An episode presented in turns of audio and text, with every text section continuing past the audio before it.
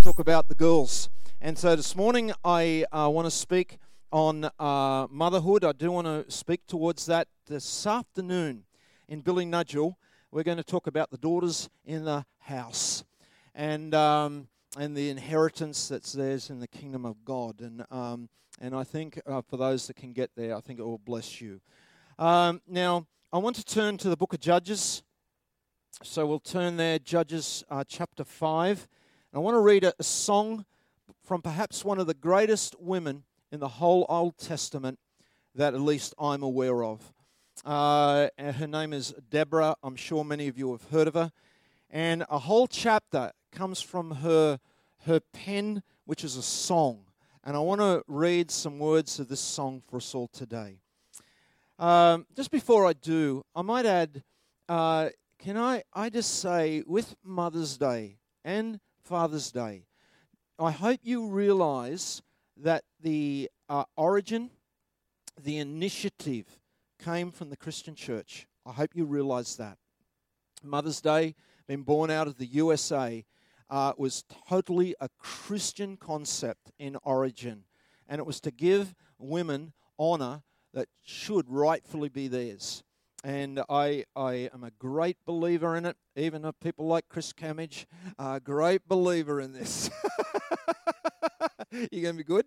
Very good. Because uh, if I go over time, she'll start throwing food at me. Uh, okay, so Judges 5, verse 1. Then sang Deborah and Barak, the son of Abinoam, in that day. The leaders took the lead in Israel that the people are offered themselves willingly, bless the Lord. Hear, O kings, give ear, O princes, to the, uh, to the Lord I will sing. I will make melody to the Lord, the God of Israel. Lord, when you went out from Seir, when you marched from the region, region of Edom, the earth trembled and the heavens dropped, yet the clouds dropped water. Yes, the clouds dropped water. The mountains quake before the Lord, even Sinai before the Lord, the God of Israel. In the days of Shamgar, son of Anath, in the days of Jael, the highways were abandoned, and travelers kept to the byways. The villages ceased in Israel. They ceased to be until I arose, I, Deborah, arose as a mother in Israel. And so uh, this song is the song of Deborah. I know it begins and goes, then sang Deborah and Barak. But the word sang there is actually in the feminine gender. It's the one who sang this song was Deborah. And it's really about her I want to uh, speak. Uh, now, when we come to the book of Judges, um, Judges is probably one of the most wonderful books on salvation and a savior figure that we have, uh, certainly within the Old Testament. And there are judges figures that come into the book. The first, uh, not many people know, but because there's no color to him. I call him the black white judge or the white knight judge of judges, Othniel. And Othniel, uh, the lion of the tribe of Judah, uh, just brings salvation, and, and he doesn't get preached on much because there's not much color. Then there are these little minor judges who are an appendix to a major judge. So the second judge is Ehud. And Ehud from the tribe of Benjamin uh, is a left handed Savior. Everyone was looking for a right handed Savior, but he delivers with being a left handed Savior. And then there's a little minor judge because it has the same commentary as the major there of Ehud. And we have Shamgar, the ox goad judge. He brought deliverance by the strangest of weapons, an ox goad. Then we have the one that's our topic today Deborah and Barak. And we have a woman Savior. And, uh, and this girl is something, and, and that's going to be our, our topic. And then you have Gideon. Everyone loves to preach on Gideon because he's the human savior. We all identify with him. And uh, there's these little, uh, little uh, subscripts or, or, appendixes to him in the minor judges Tola, the scarlet judge, and Jair, the polygamous judge, because they're human. They're actually flawed judges. And then you have Jephthah, the tragic judge, who had only one daughter, and he will end up losing his one daughter. And I call him the tragic judge. And then we have little appendixes again the polygamous judge Ibzan, who had many, many daughters. In other words, bringing the emphasis on this very tragic figure of Jephthah, and then Elon and Abdon. And then finally, we have Samson, the strongest man in the Bible or the weakest, uh, because of petticoats. You know the three P's pride, pennies, and petticoat junction. or you might have heard the three G's gold, glory. Oh, anyway, I think you get the drift. Anyway, he's not our topic today, but he was a very weak judge. Now, it's Deborah I want to speak about. And it's fairly obvious in this count uh, of Deborah that women rule the order of the day in this account, primarily revolving around two women Deborah, who's our subject, and another woman called Jael. Now, Barak is in the story, but if I can maybe uh, just give you this Deborah, her name means bee, and I like to think of her as bringing honey to the soul and a sting to the conscience. She is, is actually, out of all the characters in Judges, she stands above them all, head and shoulders. There's no flaw even mentioned there in her life. And um, she begins a campaign against a Canaanite oppressor, and she does it by calling Barak, whose name means lightning bolt. And so she'll bring him into uh, the position where he'll deliver the nation. And she's possibly the most godly and wisest person of the 300 years of history of the book of Judges. Then we have this other woman called Jael. She will finish the, the account against the, the Canaanite oppressors, overthrowing this character called Sisera. And what happens? She will destroy her adversary with a hammer and a tent peg. Now, when we come to Deborah, what happens within the church, if I can just say this, is, is Deborah is a most unusual character. She's a prophetess, which means the anointing of God is upon her to speak to the nation of Israel. And not only that, she is a judge, which means she's a ruler, ruling government official in the whole nation at this time. Now, what happens? People don't know what to do with her. We have uh, these pendulum swings amongst the, uh, certainly the theological people. You have the ultra conservatives, the fundamentalists. She just does not fit the women should not speak in the church's rule. she breaks every part of the whole paradigm that they can have. And so she's dismissed as an exception rather than a rule. Uh, they, they, just ignore her, uh, basically, those people that usually hold that position. Then we have the ultra radicals or the feminists. They love Deborah. And, and they come and champion her as the biblical paradigm for all women and emphasizing her strong, decisive leadership. And they make her the rule rather than the exception. Now, the interesting thing with that is not what people think about Deborah, is what Deborah thought of herself. That's what I find fascinating. Because, in fact, Deborah uh, held nearly every distinguished office that could be held. But actually, when she sings of her own life, she sings what she believed was most significant and brought most influence into the world. And it's that I want to talk about. So let me just sort of give us a little bit of a, a background here. Uh, this new oppressor had arisen over the nation of Israel. His name was Jabin of Canaan from the city of Hazor. And he had a commander of his army called Sisera.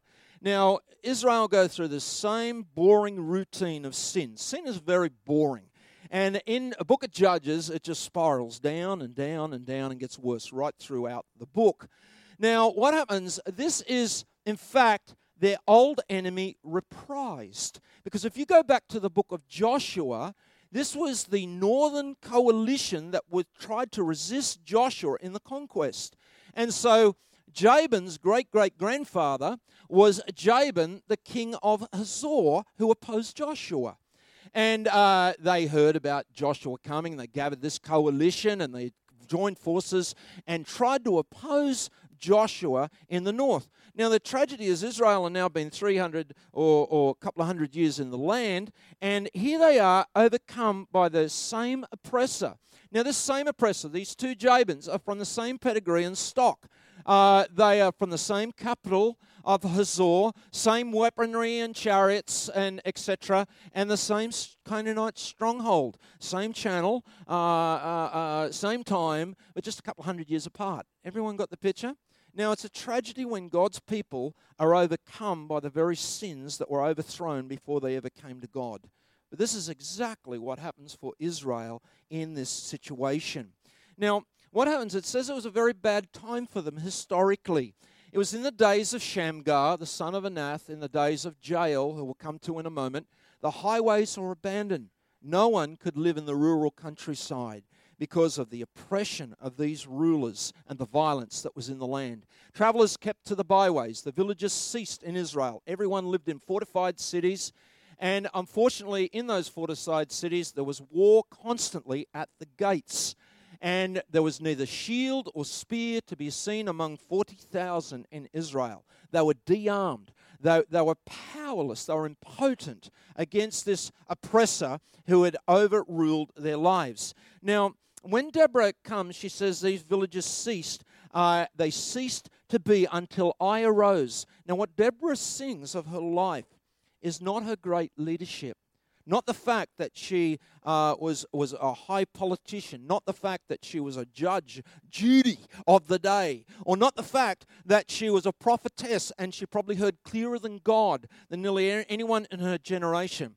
But she sings of what she believed had the most influence. And she said, uh, Until I, Deborah, arose as a mother in Israel. That's what she sings about. Now, with this here, it was as a mother that actually brought salvation to their nation. Now, of course, to radical feminism, and I, I don't want to be impolite, uh, but I, I do want to say something towards that. For radical feminists, I remember down at Coffs Harbour University when I was down there, there was this was in force in the university. They always regarded motherhood as a demeaning role for women. That's how they viewed it. And of course, uh, to be a woman was to be career orientated, which is fine, and and uh, uh, and you know, the focus on that way. But for them, the Bible became a villainous book, is because basically motherhood, or has been seen as the primary nurturer of children, was seen by the ultra feminists as somehow demeaning and obsolete for this generation. That certainly wasn't so for Deborah. And, um, and in her position, she doesn't attribute her influence of her life to bringing of salvation to abilities of leadership, yet she had it all to her marital status, she had it all. Uh, to her spiritual leadership, her prophetic ability, none of those things. But certainly, she sings of being a mother. Now, uh, Deborah had spiritual pro- prominence as a prophetess. She had, she was married to Lapidoth, the flaming torch, yet she outshines him uh, in her life. And she has prominence in the nation in civil leadership and government. And for her, though, uh, it says there that in that leadership, I maybe just draw this attention to Judges 4 5. She used to sit under the palm tree of Deborah between Ramah and Bethel in the hill country of Ephraim. The people of Israel came up to her for what? For judgment. Now, what do the ultra conservatives do with her? They're, she's embarrassment uh, because she fits no paradigm. Uh, she blows apart every box that people can have. I like her. That's me. Uh, I like her. Now, with this here, she has a plan of how to deliver the nation. Listen to a plan. Um, I tell you, no wonder Barak had to have faith.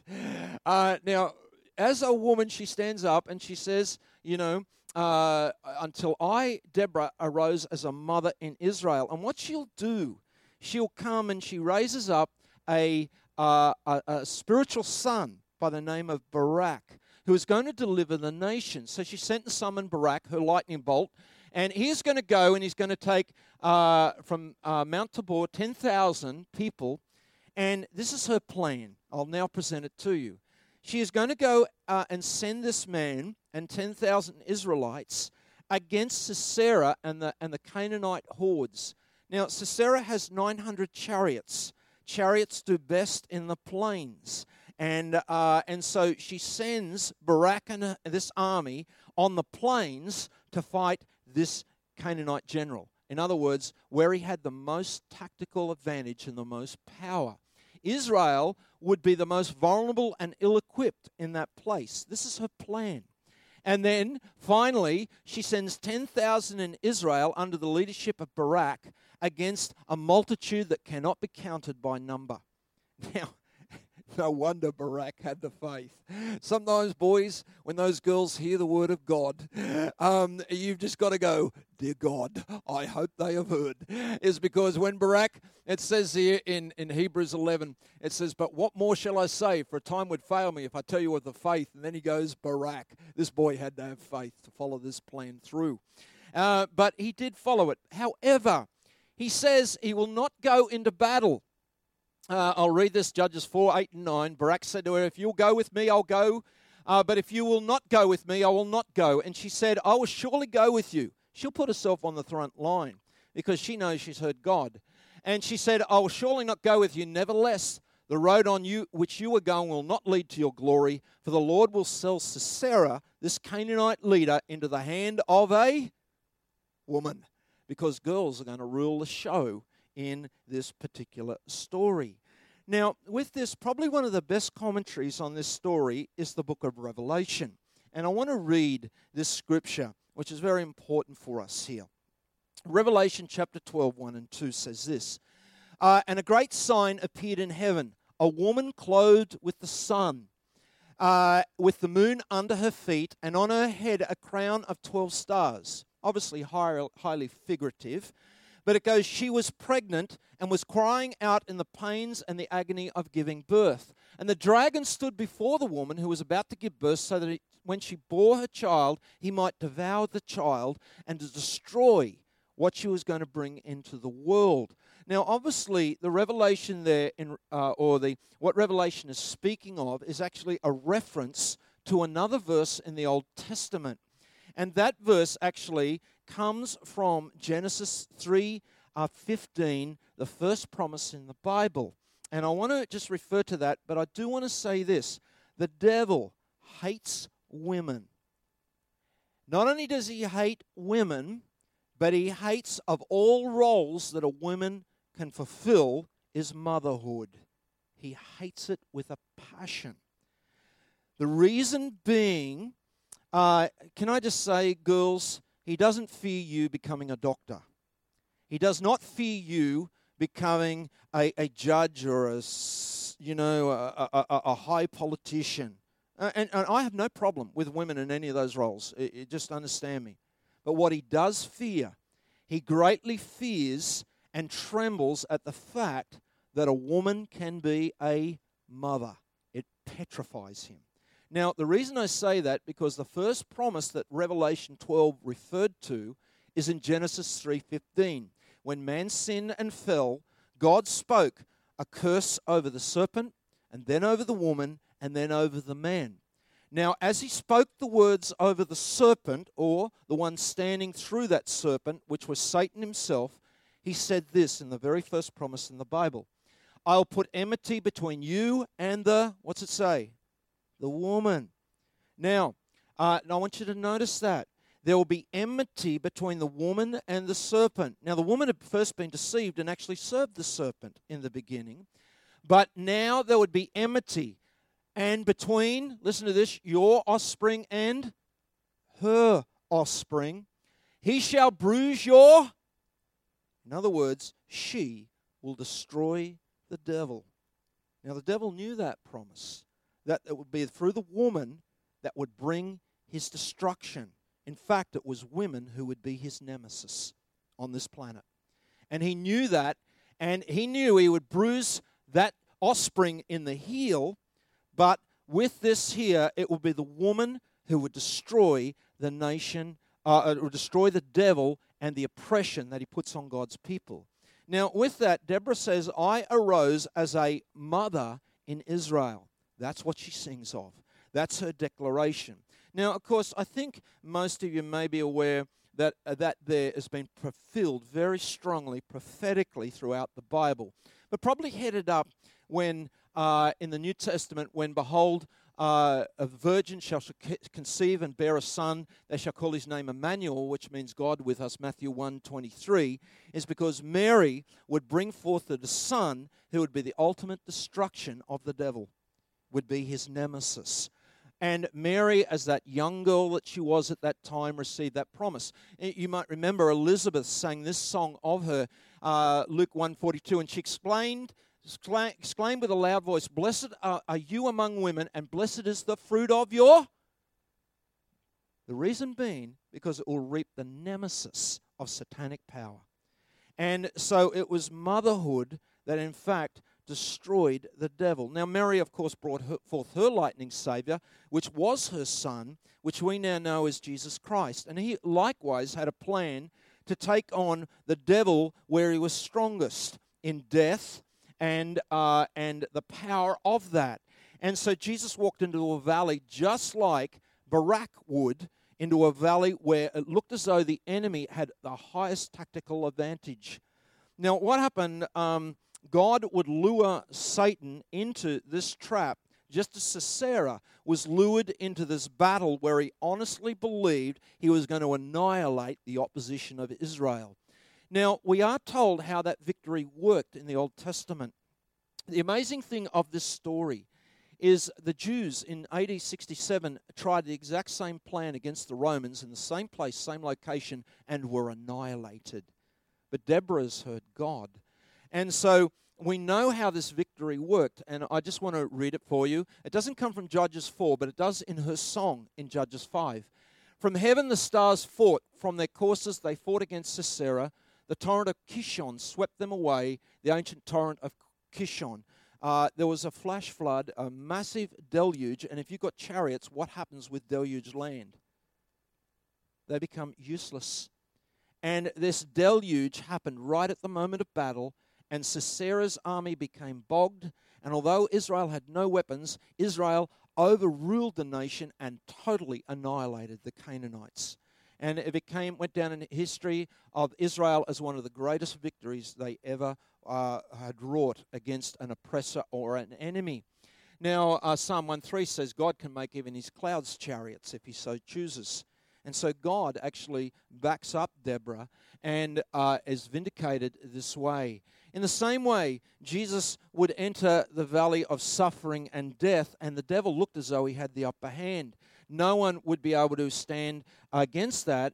And the devil came in and honestly believed he destroyed Jesus by putting him to death. But God's power worked, and Jesus rose from the dead.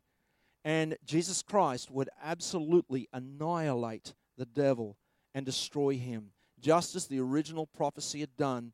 But it came through motherhood, it came through the woman and, and being the one who would bring forth uh, a son who would destroy the enemy. Now, that is the story, but I want to just come back a little to the one who finishes the battle, Jael and, uh, and the account of Deborah is not complete without her. Now, in Judges 4:17, but Sisera fled away as his chariots were bogged and his army was overruled by Israel. Uh, Sisera fled away on foot to the tent of Jael, the wife of Heber the Kenite, for there was peace between Jabin, the king of Hazor, and the house of Heber the Kenite. They'd made a league or, or, or, or an arrangement together.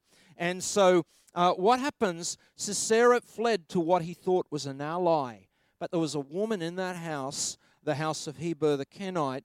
Her name was Jael. And when he came, this great oppressor of Israel, she came in. Instead of giving him water, she gives him milk and curds to make him very drowsy. Now, this is the story where all the adult moderns get turned off, but every Sunday school boy goes, whoa, bring it on. And um, and so just understand, read with a a uh, you know a, a, an Eastern headset. She broke the treaty of her husband and the league that she had with his oppressor that he previously bonded to, and she brings a hammer and a tent peg. And listen to the story. She drives the peg straight through Sisera's head into the ground. But at that moment, she fulfills the prophecy of Genesis 3:15 the woman would have enmity to the devil and you will bruise him in the where the head and so what happens is Jael finishes the battle now she takes this tent peg and a hammer in hand listen to it every sunday school boy thinks this story is awesome um, and took a hammer in the hand, and then she went softly to him and drove the peg into his temple until it went down into the ground while he was lying fast asleep from weariness. So he died. And, and that story, oh, cool. anyway, um, you obviously are a little more offended as an adult. But um, can I just say here, listen to what the scripture says in Judges 5 24, 26. Most blessed of women be Jael, the wife of Heber the Kenite of tent dwelling women, most blessed. He asked for water, and she gave him milk. She brought him curds in a noble's bowl. She sent her hand to the tent peg and her right hand to the workman's mallet, and she struck Sisera and crushed his head. She shattered and pierced his temple. And so, what happens is this story, as offensive as it is to modern ears, is a story that we actually to understand with deep, deep spiritual significance. But it all came because of a woman who was a mother in Israel who released a son, uh, a spiritual son who would actually oppose the enemy. But Jael, it must complete it. Now, can I? We read this uh, psalm. I read it for Ben and Ali, and I want to come back to this, and I want to say this. By all means, for all our girls, uh, you know, you become a civil leader in a town, that's wonderful. Uh, you know, if you're a married girl and got a career girl, no problem. You're a prophetess in the church, you can hear God clearly. Man, I'm going to sit up and take notice. Everyone got that okay? But the thing of greatest honor of all is as a mother, is because it's this that will bring destruction of the enemy in the land. And it's always been because it was prophesied right in the beginning of time. Now, I read this psalm uh, for Ben and Ali, Psalm 127, 3 and 4. Behold, children are the heritage of the Lord. The fruit of the womb is a, a reward. Like arrows in the hand of a warrior are the children of one's youth. Because women, as mothers and as primary carers or nurturers of children, have the ability to straighten those arrows, to hit their target, and to destroy the enemy in this generation. And it is an incredible position to hold, and it's a position that we need to honor in the church. And so, motherhood. And now, right at this moment, we've got a whole bunch of girls on their ways to be mothers. Isn't it Luke? Uh, the, uh, Paul. Um, and, uh, and who else we got in the room? There's, uh, oh, Simon over here. And can I just say the roles that your girls are doing can I, can I just say, is a noble role. And it's one the enemy fears above all roles that, that she can play, is because she has got the ability to release a lightning bolt into this world that will be the devil's destruction, his nemesis. And, uh, and that is why we will give honor to motherhood and why I think we need to do this as a church. And can I just say here, most blessed be of women, Jael. Because, friends, the church is Jael. We now have the power to drive tent pegs through the devil's head. Every demon shakes and quivers is because Jesus Christ has defeated the enemy. He stripped him of all power, Colossians 2:15. Stripped him like a general. And now the church can rise up and we can drive a ped right through the head of every demon. Yeah, you might get a little woo. But I tell you, that is the power that is in the church's hands. But it comes, it comes through, it comes through this aspect of motherhood. And so, Chris Camage, I am done.